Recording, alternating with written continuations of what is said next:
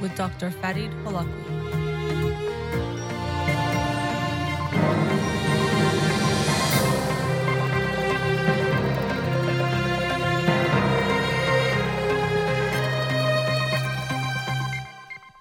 Good evening and welcome to In Session. I'm your host, Dr. Farid Holakwi, and I'll be with you for the next hour here on Radio Hamra. Studio number to call in 310-441-0555.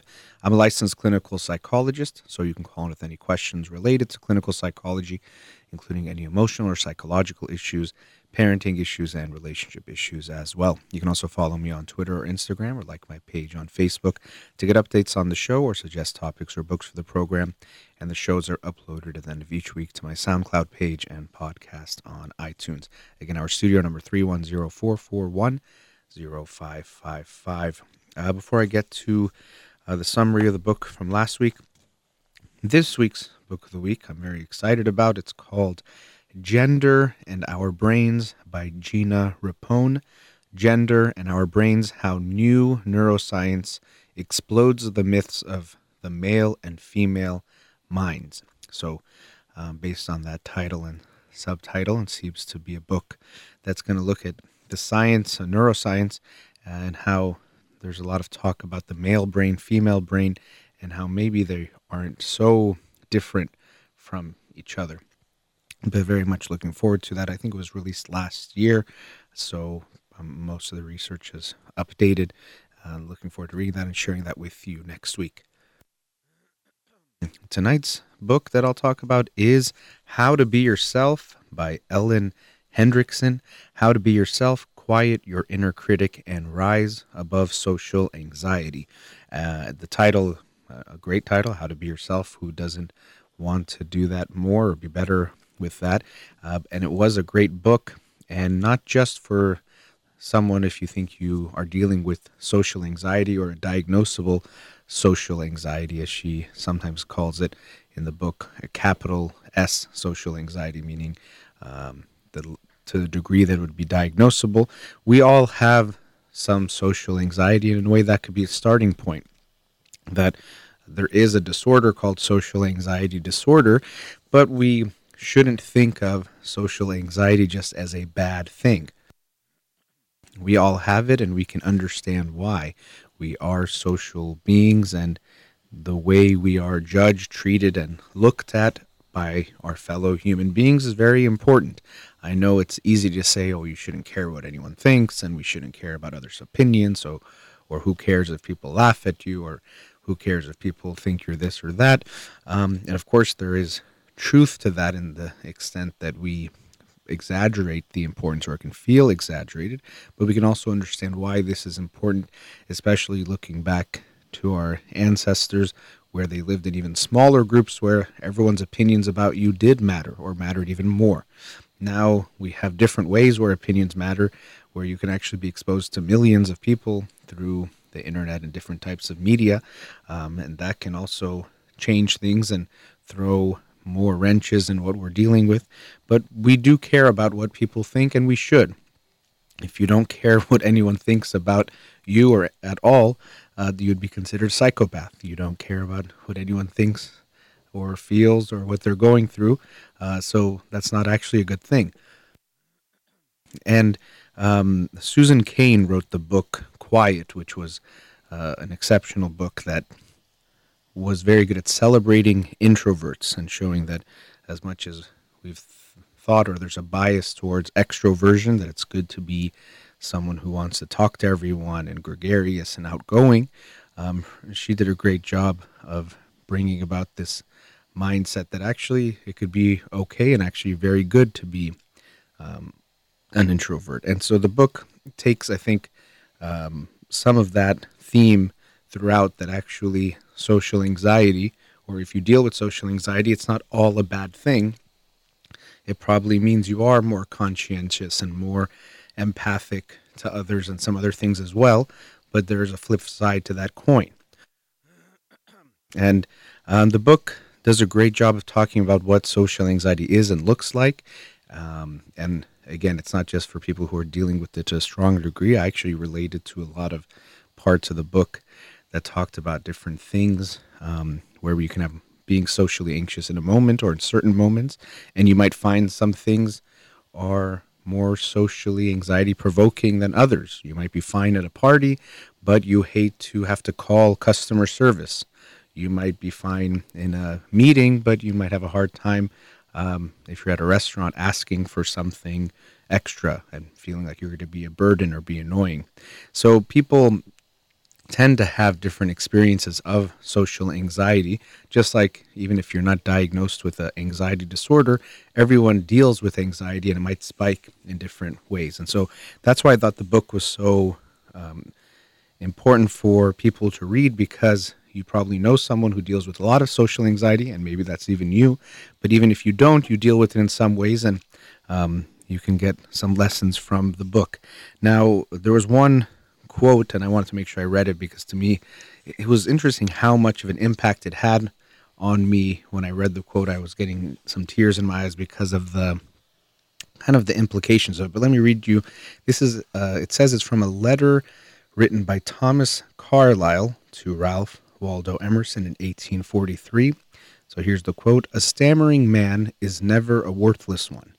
Physiology can tell you why. It is an excess of sensibility to the presence of his fellow creature that makes him stammer. And it, it just affected me to think that we can sometimes overlook certain people or undermine what someone is saying for various reasons. So, uh, saying a stam- stammering man or someone who has a stutter, let's say, um, who has a hard time getting their words out, but it's not because they are worthless. They are actually because of their stammer, it's evidence of how much they care about others, how sensitive they are to other people. And so I thought it was a very nice way of showing that sometimes when we look at someone and what might be considered their weakness or something not good about them could be coming from a place that is actually good. And so social anxiety can be similar to that. It's not that they don't care about people or they don't want to engage is actually in a way they can care too much, and that can be a problem. And so um, there's also parts about the brain and how there are people who, if they're dealing with social anxiety, what we find is their emotional part of their brain, the amygdala, might fire a little more or strongly, but importantly, what for many of us can happen is the frontal lobe or parts of the frontal lobe can help to calm down that feeling. So almost you can think about it or think your way out of it. But for people who have social anxiety, their brains respond a little bit slower and not as strong. Uh, and it might just be a few seconds, sometimes just three seconds slower. But in those few seconds, a lot can happen that unfortunately can cascade into creating more and more anxiety. And so, this is one of the hard parts about dealing with anxiety is that it does snowball and build upon itself. And I talked about this last week based on starting this book, but about how when we have anxiety, what it makes us want to do is avoid the thing that makes us anxious. And this creates this uh, cycle where we feel relief, and that relief is almost addictive because it feels so good that we then have more anxiety and choose avoidance even more. And this can be one of the ways social anxiety can come about, or any type of an anxiety. So, let's say uh, you go to a party and you're there for a few minutes, you have some social anxiety, and you find an excuse to live, leave. You go to your car and you feel a sense of relief. Ah, okay, I'm safe now. There's really a feeling of safety, of relief. And that feeling that feels so good, unfortunately, is going to work against you because rather than helping you here, your detection is off. It thinks that by protecting yourself, you are going to be better. But first of all, the threat is not so bad. And also, you're going to keep yourself from growing if you do this. But unfortunately, the next time you're at a party or even the thought of a party comes, you'll feel even more strongly that urge to avoid it. And so the avoidance just further reinforces that feeling of um, how good it is to avoid that thing and it becomes even scarier. You feel like it's harder for you to face it and on and on and on. And as the book discusses and i mentioned last week the only way you will get over social anxiety is by facing it. So it's not that you just sit in a room and think about it and think oh you know what? I shouldn't care what people think, or I don't have to be worried about looking stupid. I can go out there and then all of a sudden you're going to be super confident. The way your confidence builds is that you start to take some actions. And by taking those actions, slowly you start to see that what you thought was so scary wasn't as scary as you thought in your mind. Or what you thought was inevitably going to happen, the disaster that was going to happen, doesn't actually happen. Or people aren't as mean or scary or judgmental as you thought they would be in your head. Now, one thing she mentions, she calls it the big reveal. And this can be a big part of anxiety where people, or social anxiety, where people are afraid of being in a way found out. So if people see me enough, or if I have to talk, or if I have to be um, getting close to someone, they're going to see I'm stupid, or I'm boring, or I'm, um, you know, whatever else that thing might be we think we have. We feel that people are going to see it, which is more reason why we choose to avoid being in social situations in the first place or avoid certain types of social situations where we feel like this might become clear. So we're afraid of this big reveal. It's going to be known to this person or to this group that I'm whatever it is, fill in the blank. Ugly, stupid, boring, whatever else it might be. And because of that, we choose to avoid putting ourselves in those situations. But then again, we pay that price by not being around people. And so, because of that, we pay that price of um, being maybe alone, not advancing in our career, um, other things that might happen. And some people even have an anxiety of people seeing that their anxiety will be seen. You'll notice that I'm blushing, that I'm sweating. And so I feel like I should avoid letting you see that. Also, appearance can be a big one. I'm ugly, and people will see that if they see me up close, so I should get away from them. So there's different reasons uh, or different categories that the reveal that she calls it can fall under. Um, but whatever it might be, we're trying to make sure people don't see that. And so it's very sad because when you look at what's happening, we think something is wrong with us in our head. Um, but it really is not. And so we're just afraid that everyone is going to see it. And so when I work with clients and you see this in them, I'll sometimes say this, and I've even said it on the air, that there's good news and bad news. Uh, the good news is you're wrong, that you're actually not not good enough, or whatever this negative thing you see of yourself that you think is so horrible, it's not true, so you're wrong. The bad news is it can be hard to change this. Just me telling you that you're wrong or even seeing some instances of being wrong probably won't be enough. It'll take some time, but it can change. And so part of this book is helping you to see um, that you can change and realize what you're so scared of isn't actually true. So there's this understanding of what social anxiety is, how it gets reinforced, but then um, as I mentioned, that's not enough. Just thinking about it and talking about it won't be enough. You have to get out there. And that's the hard part because, again, you are trying to avoid the thing you're so afraid of. Um, but what's very exciting, uh, and she calls it the moment, the moment can be something usually pretty big, is when you realize you're doing something you never thought you can do, or something that you thought was so scary isn't that scary at all, and you can handle it talking to strangers, going up and asking someone um, for a date, public speaking, talking in a meeting, calling someone, whatever it might be, you realize I can actually do it. And the old me would have never thought I can do such a thing. She shares a story of this guy, uh, Jim. Uh, usually they're not real names. I think she mentions that. Um, who's has a lot of social anxiety, but he starts to take ballroom dancing classes, and after a few years, he then starts to perform uh, in a contest or some kind of um, competition and does quite well and was so shocked to see that even though he was nervous what the judge said was very relaxed was one of the ways that the judge described him.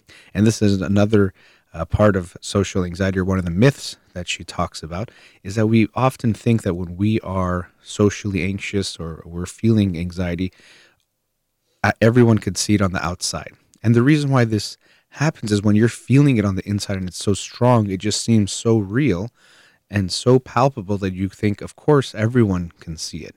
So if someone looks at me, they'll see how nervous I am. But very often that's not the case. And they've, they've done other studies where they videotape people uh, giving a speech or having a conversation, and they tell them to pick out a few moments where they're either very confident and or very nervous. And when you look at them side by side, they're very uh, they're barely distinguishable. You can barely tell them apart. They look the same. So you realize that actually, as much as you might think, it, you look so nervous and anyone can tell, and it's so obvious. It usually isn't the case. Um, but so she shares some exercises uh, or ways of thinking. First, there is um, reframing what you are thinking, uh, because very often you'll see that what you think to be true is not the case. There's also embracing what you're dealing with. So rather than beating yourself up over your anxiety, which with many, which many people do, um, what you actually realize you need to do is to embrace it. And as I was saying before, the only way out is through. You recognize that you can't go away from it and you don't need to, but you can actually recognize what it is. And so she shares an example of two um, swim teachers, and one is telling a kid who's not doing a good job about how bad they're doing and they're horrible and they should stop and never swim again. And the other one sees the bad part and is encouraging, doesn't sugarcoat it and say they're not doing it wrong, but in a warm way makes the kid feel better about trying and saying, okay, this part is right, this part is not so right. If you keep doing this, you'll get even better. Um, and the first one is kind of like our inner critic that we can all have that's so harsh, hard on us. And we can also think of it as an overprotective parent. So it's thinking that I want to protect you from getting embarrassed or getting hurt in some way. So I'm going to keep you away from whatever you're doing. But we know that if we have that second type of coach that is realistic, encouraging, loving, and supportive, we're more likely to get better at whatever it is we're doing, whether it's swimming or having social interactions and making friends and having relationships. Now, I want to talk more about the book, and I'm at the first commercial break, so I'll continue after the break. That's How to Be Yourself by Ellen Hendriksen Quiet your inner critic and rise above social anxiety. We'll be right back.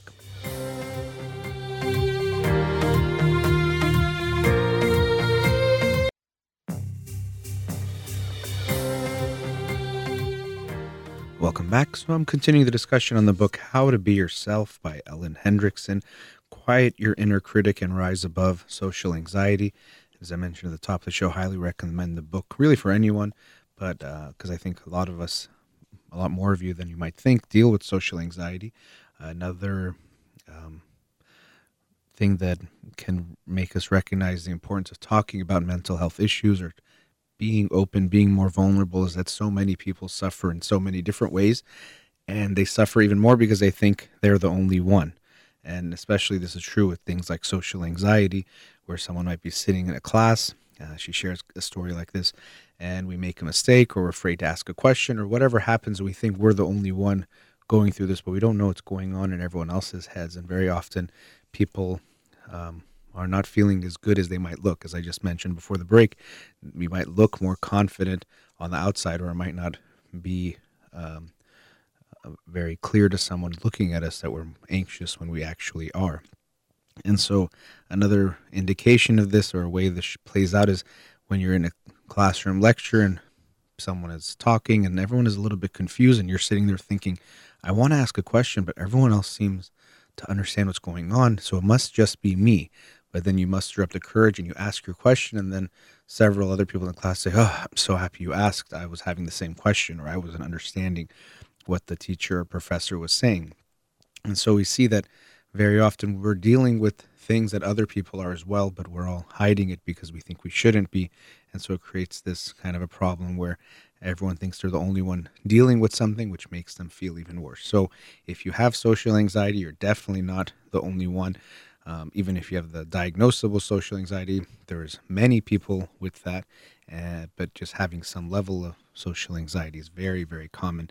Almost everyone will feel it at some point in their life. So you're definitely not alone, or we can say we're actually all in it together, uh, the other way around. And so um, throughout the book, it does talk about understanding it better, but this book is a great one, so I recommend it. But the book itself says, that reading the book is not enough in the sense that just reading is not enough. You have to go do something about it. You'll only overcome your social anxiety if you take actions. And so the book will help you understand that, get ready, and give you some tips and tools. But eventually, you'll have to go try it yourself. Um, and so I was talking about how we can be more loving towards ourselves. And I see this so often with everything that people deal with when it comes to mental health standpoint that we can be so hard on ourselves. We can be hard on ourselves for being depressed, for being anxious, for not having confidence, whatever it is.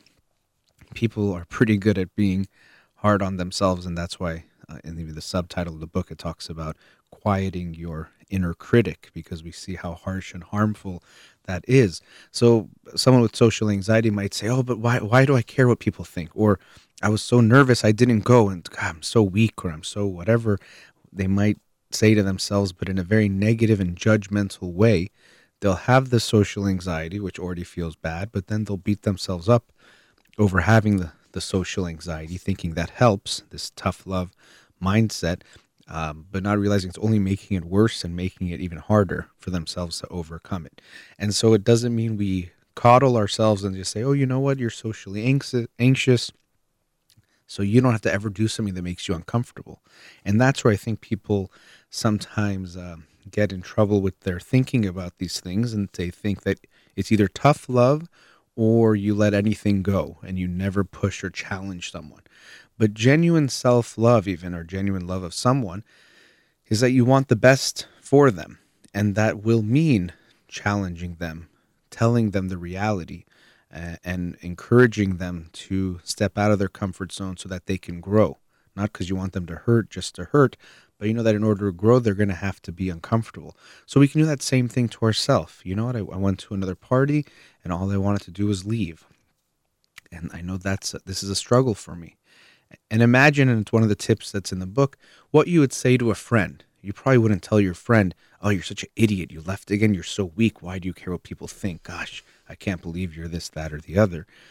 Hopefully, if you're uh, a compassionate friend, you'll say, uh, Yeah, I know you've told me you get nervous at parties or this happens. And, but you know, I'm proud of you that you at least went. And let's see what we can do to keep dealing with this issue. We're going to keep facing it. So you're not just going to coddle them and say, we'll never go again. I'm not going to push you, but you're also not saying you have to go. I don't care.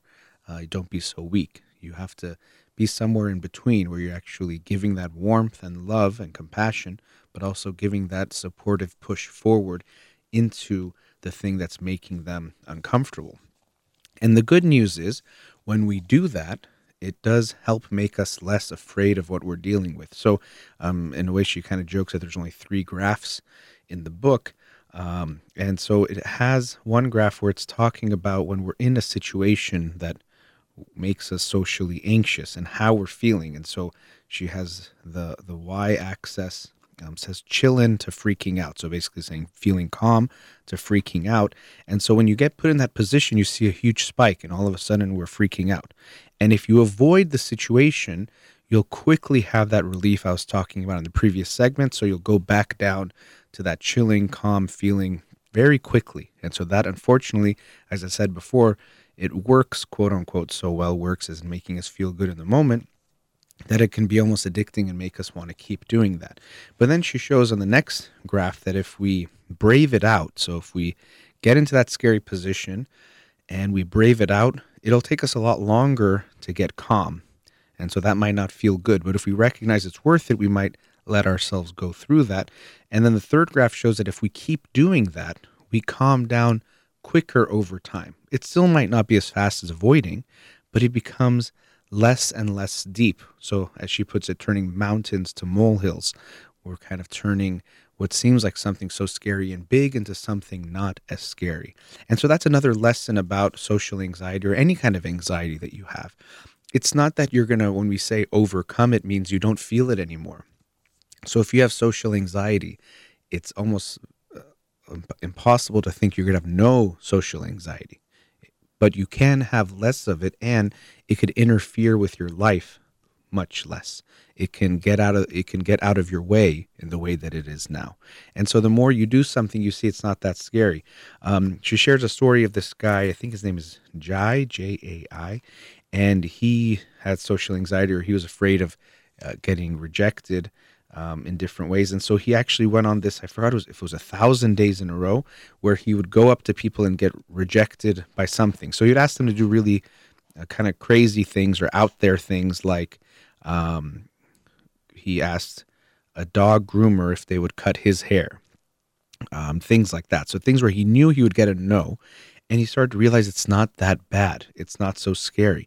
And that's what we do with our anxieties that you think it's so scary, but when you face it, you see it's not that bad. It's your anticipation and your worst case scenario thinking that makes it seem so bad, but it actually isn't that bad. Even if what you think is going to happen happens, but more often than not, what is going to happen is that that thing won't even happen. So you think you're going to go and they're going to make you feel really bad, but you actually don't. And that's what he experienced. He said most people would say no, uh, but were very polite about it or kind about it, or maybe laughed or asked them why he was asking them. But it wasn't this really scary thing that he had built up in his mind. So we have to get out there and, and face that anxiety. And one of the ways we do that is she talks about creating a challenge list. And this is similar to what we do with phobias, where you do systematic desensitization, but you build a challenge list starting with smaller things. So maybe the first one would be going up to a stranger and saying hello. And then by the end, you have to think of the personal things for you that are difficult and keep pushing yourself out of that comfort zone, having more exposure to the anxiety to see that it's not that scary. And again, it's not that once you do this, now your anxiety is gone forever, which is what sometimes people are looking for, but that you'll realize I can face this, I can handle it, and even learn ways to cope with it afterwards, which is also one of the techniques she talks about. Okay, well, what will I do if I go and uh, give this speech and it doesn't go well, or I feel like I made a fool of myself? Who could I call? What can I do to help myself feel better? So you think about that and realize you'll be okay. And so it's a very empowering feeling to realize that the thing I thought was so scary, it might still have some fear or I might have some anxiety still, but I can face it. I don't have to be so scared. And fortunately, the more you do it, the easier it becomes, the less scary it becomes. And unfortunately, the less you do it and the more you avoid it, the scarier it will feel. Now, she also shares some myths that people have uh, when it comes to social anxiety. And a big one is that people think that they have social anxiety because they lack social skills. They think, I just don't know how to have conversations or small talk or build friendships. Uh, and so, because of that, um, that's why I do so poorly in social situations or I do so bad socially. Now, of course, some people will have some social skills deficits or not know some things uh, that will lead to them having bad social outcomes. But for people who really are dealing with social anxiety, it's not a deficit of social skills. And one way this becomes very clear is that if you put this person around people they're comfortable with, let's say longtime friends or family they feel really comfortable around, you'll see them doing a great job socially or being talkative or however it is, they'll be okay. But it's the anxiety that's getting in the way, just like any other kind of performance anxiety. If you have test anxiety, you know the information, and then when you go to take the test, because of the anxiety, you might draw a blank, and all of a sudden you can't come up with the information that you actually know. So it's not an information or knowledge deficit, it's the anxiety getting in the way. Similarly, with social anxiety, it's not that you don't know how to have conversations or to talk or any of those things. It's that your your anxiety is getting in the way of you expressing that. So many people think that's their problem when really it's actually the anxiety that's getting in the way, not an actual social skills deficit. Uh, another one relates to alcohol, and there was a chapter, a fairly short one, but a chapter on alcohol, um, sometimes called liquid courage. But a lot of people use alcohol to deal with their social anxiety. And again, this is one of those things I talk a lot about things that work, quote unquote. For some people, they feel it works because in the short term it gives them something, but really they're not facing it. And they when you look at it, they're not getting what they actually want. So she talks about some people. Um, she calls them the pre-gamer. They'll drink before they go to a social event so that they don't feel like they have as much anxiety and they can handle it more. Some people do more of the drinking afterwards or the after drinkers. Or they go to the event, they try to get through it, and then they feel so bad they come home to kind of drink to forget or to deal with those feelings they're dealing with. Then she describes the supersized social drinker, those people that don't drink that often, but when they do and they're out in a social situation, they'll overdo it. And so um, they'll drink too much. And so there's different ways, or there's the ones that don't drink at all because they're afraid of getting out of control. Um, so alcohol, as she talks about, has an interesting relationship with social anxiety, but definitely we shouldn't think of that uh, as a cure or something that's going to work for us. Because in a way, it's also reinforcing that I need this thing to deal with the anxiety if you're using it before or after or whatever it might be.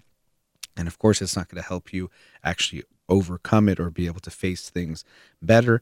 And, and, it can lead to eventually developing a drinking problem. And so, very often, that can be the case that people with social anxiety turn to alcohol. And unfortunately, then the alcohol itself becomes a bigger problem.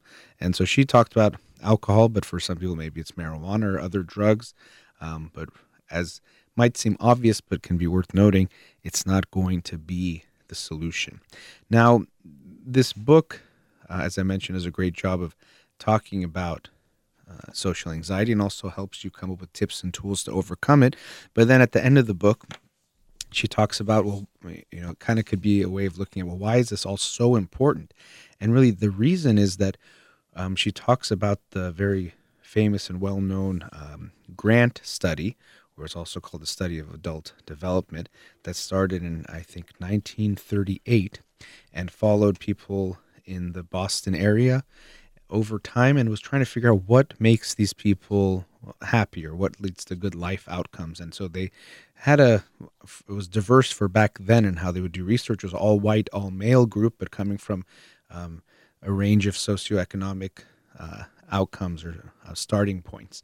And so what they found was that the most important thing for leading a happy and healthy life was the quality of the relationships that people had, the warmth they felt. So this is not about quantity. Uh, you might say you have a 2,000 friends on Facebook, but we're talking about the quality of friendships that you have and what you feel with them was by far the most important and the best predictor of happiness and health. So we need healthy relationships. We need warm, good relationships. And unfortunately, social anxiety can be something that gets in the way of a lot of people creating those types of relationships, which is why a book like this can be so important for us to realize we need people, we need to be around people, we need to create relationships in order to be healthy and happy.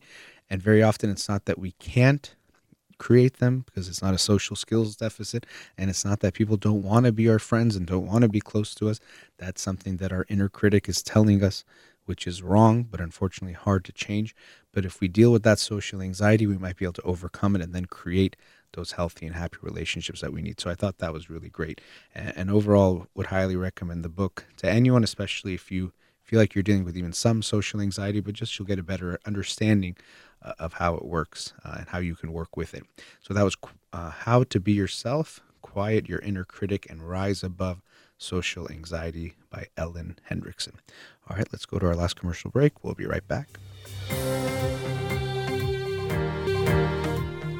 Welcome back.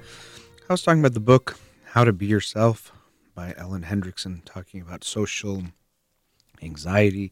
And this is a topic that I bring up a lot, but in reading it, it, it was even more uh, on my mind. I wanted to mention it again, and it comes back to uh, parenting your kids. And so, when we talk about parenting, it's obviously the hardest job and the most important job you'll have. I don't mean job as in like going to work, but the role that you have. Maybe that's a better way of putting it. And so in this book, as I was mentioning, it was talking about anxiety and how the only way to overcome it is to face it. And what we realize about anxiety is that it's in a way our brain tricking us into thinking something is scarier than it actually is, or that we should be more worried about it than we need to be. And um, the inner critic that we have, as much as it sounds like a really bad thing, we can recognize that deep down it's just trying to protect us. So it's afraid of us getting hurt, of us being in a situation where we have a bad outcome. And so it's trying to protect us. And it says just avoid those things that are a little scary or could have a bad outcome. And unfortunately, might do this in a negative way by saying you're not good enough, or people will see how bad you are, or various other things. But in a way, it has a, a similar uh, dynamic to that overprotective parent that says, oh, my kid might get hurt this way. They might get sad about this. They might feel uncomfortable like this. So let me protect them at any and all costs. And not only that, that's my job as a parent is to make sure my kid never feels hurt, never feels sad, can't get hurt, doesn't have a bad day or a bad feeling. And this is completely getting in the way of your child's growth. And we can make that connection with how we're dealing with anxiety. Because essentially, what you're doing is you're creating anxiety in your child by doing this. When you constantly interfere with anything that might make them uncomfortable, you are actually showing them that the world is a scary place. You're also telling them you're not very strong to handle these things. And you have to avoid these things because you won't know what to do or you can't take it and you won't handle what's there. And then they'll really take that to heart and think, okay, I can't handle anything. And so rather than making them feel better and uh, stronger, they'll feel weaker and weaker and more afraid of the world.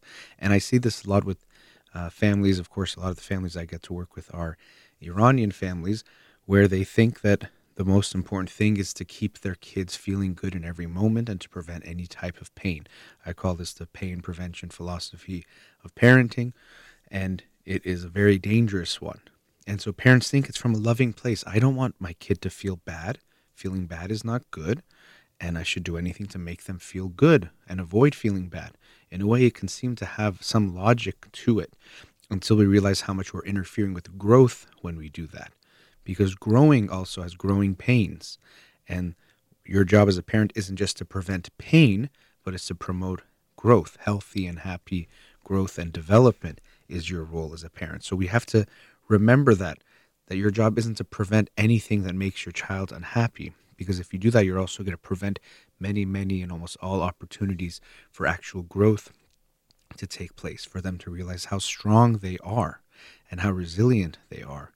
Uh, and as I mentioned before, this comes back to the parents realizing what they themselves um, feel when it comes to negative feelings. Most people can't tolerate their own negative feelings. It feels so bad that they've learned, probably from, of course, their own parents, and this gets passed on in generations, that those feelings are bad and should be avoided at all costs. You don't want to feel sad. And so we try to avoid them. We try to deny them. We try to pretend they're not there. We might try to use drugs and alcohol and other means to get away from those feelings. But we just think that's what life is about is getting away from those ones that don't feel good and only having the ones that feel that do feel good, which is not what real life becomes. It's not what real life is. And so we have to first increase our own tolerance, distress tolerance, or frustration tolerance, essentially our tolerance for the negative feelings. It's okay to be sad. It's okay to not feel good. Life is part of, or this is part of life, that sometimes you won't feel good. If it's an avoidable pain, I'll try to avoid it. And if it's something that doesn't lead to my growth, I will try to avoid it, but I have to recognize there is some pain. Um, and this is where I think there is so much wisdom in that serenity prayer, where uh, I won't be saying it verbatim, but uh, you know, we you want to um, change the things we can and accept the things we can't. But then also that last part's very important and have the wisdom to know the difference between the two because that is so important because when i say tolerate bad feelings i don't mean that if anything is bad bad is happening to you you have to just accept it forever sometimes we can do something about it Sometimes there's a rock in your shoe, you can take that rock out. You don't have to just hurt and say, well, I have to just accept pain, and pain is part of life. But sometimes you might have an issue with your foot, and you see lots of doctors, and they say you're going to have a little bit of pain, and you might learn to just have to accept it. And so in life, that is a big part that wisdom of knowing which things we can change and which things we can't. It's not always so clear, but we have to try to see. Uh, and use our wisdom the best we can to determine which one it is. But nonetheless, uh, at the end of the day, we have to accept there are some things that we can't change that will be sad and hurtful, and that is a part of life. That is part of a meaningful life. If you um, care about people, then you'll care if something happens to them or if something happens to your relationship with them. That's just part of life. So if you want to have meaningful relationships, you're always risking that you can get hurt. If you want to do a physical activity, you have to risk that you can also get hurt in that physical activity. If you want to never get hurt, then you never do anything. And so, this is unfortunately the message that some parents uh, deliver to their kids or the way they treat their kids. Is that my job is to make sure they never get hurt. And the only way to do that is to do nothing. And so we do nothing. And also, when you do nothing, you can't grow because you don't experience anything. You don't get to actually um, develop and strengthen your physical and emotional and mental muscle. And you just stay very stagnant, which is very sad. So, as a parent, we have to recognize that I have to accept that my child will sometimes feel bad. Just like we know they get sick. Of course, you have a little baby, you don't want your baby to get sick, but especially young babies get sick very often. They get lots of colds. And so, unfortunately, you have to deal with that. Do you want your kid to be sick? Of course not. You want your baby to be healthy, to not feel uncomfortable, and not feel the pain they have when they are sick. But you know, you have to accept it and help them deal with it to slowly get over it and get through it and you have hope that they will be better, they will bounce back. And the same is true of the emotional things we go through. Of course, you don't want to see your child dealing with a disappointment, a heartache, feeling rejected, feeling um, less than in some way, whatever that feeling might be that doesn't feel very good. But we want to help them bounce back. We can't just erase it or take it away. We have to accept that it's there. And so, um, following up on this theme of social anxiety, what you'll see parents do is the kid might come home crying oh all these kids made fun of me or all these kids they wouldn't play with me and they said i'm not their friend anymore and we tell them so you shouldn't care. What doesn't matter. Go make new friends tomorrow or you'll forget about this when you get older or something to just tell them that pain isn't real or doesn't exist because we think our only job is to take away pain. So if i can try to convince my kid that the pain isn't there maybe that'll work.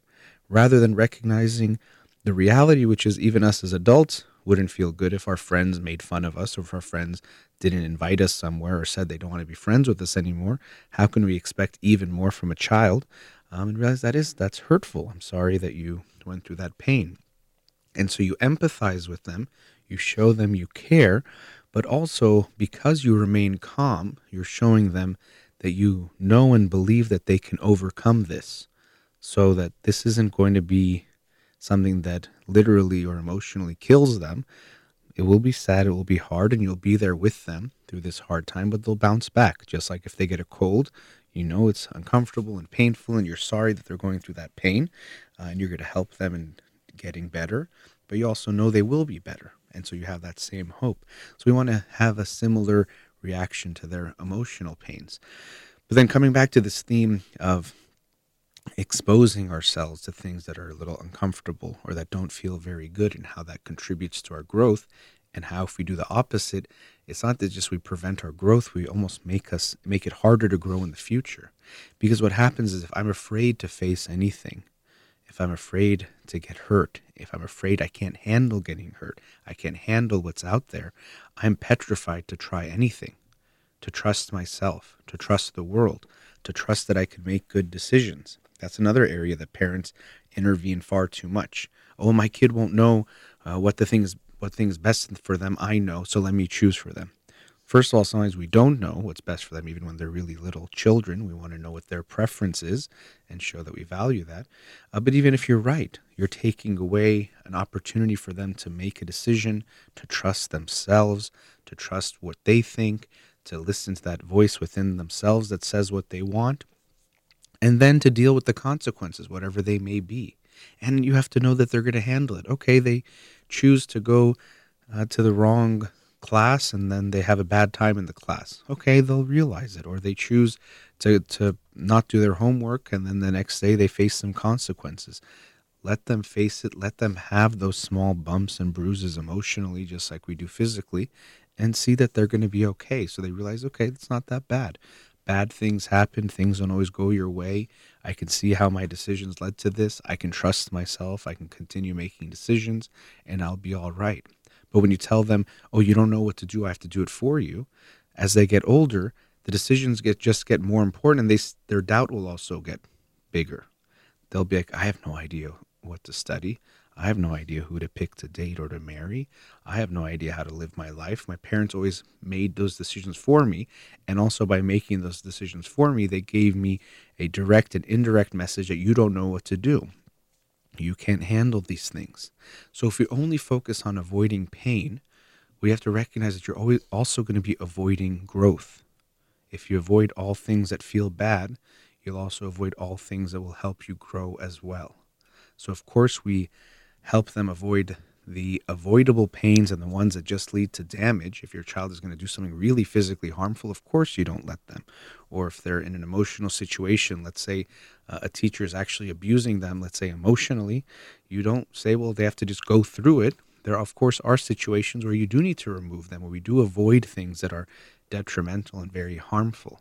But we don't avoid things that are just uncomfortable or a little challenging. Those are what we need to actually grow. And it can be tough for a parent to feel like you're letting yourself, you're letting your child get hurt. You're letting your child feel bad. But you have to always take a step back and recognize what is going on. Is this a discomfort that is part of life that actually is going to help them grow? Or is this where I'm supposed to intervene and stop something? Is this the pain of damage or is this the pain of growth? And if it's the pain of growth, if we really look at it, if you take that away, you're actually doing the least loving thing you can do to your child. You're not allowing them to grow and become stronger, to take better care of themselves, to be less afraid of the world, and to be more confident in themselves. So we have to recognize that, as paradoxical as it might seem, sometimes allowing your child to feel a hurt is actually the most loving thing you can do. Actually, allowing them to feel something that doesn't feel good might actually be the best parenting you can do. But if you come from the mindset that my only job as a parent is to prevent pain, then you won't allow for this to happen. But you'll also be interfering and not allowing for a lot of growth to happen as well. So, uh, as I read this book, that theme um, was also very clear to me in thinking of parents. And she talks about how, in a way, that inner cr- critic can be like a, a helicopter parent or that overprotective parent that gets in the way. We think we're protecting, we think we're helping, but we're actually interfering with growth and development. And event- uh, uh, inevitably, that's really what parenting is about: is to helping your children grow and to become stronger and become that best strong version of themselves, not just preventing them from getting hurt. All right, that's the end of tonight's show. Thank you to Amir here in the studio and everyone listening out there. You've been listening to In Session with Dr. Fadi Dalakwi. Have a wonderful night. Bye.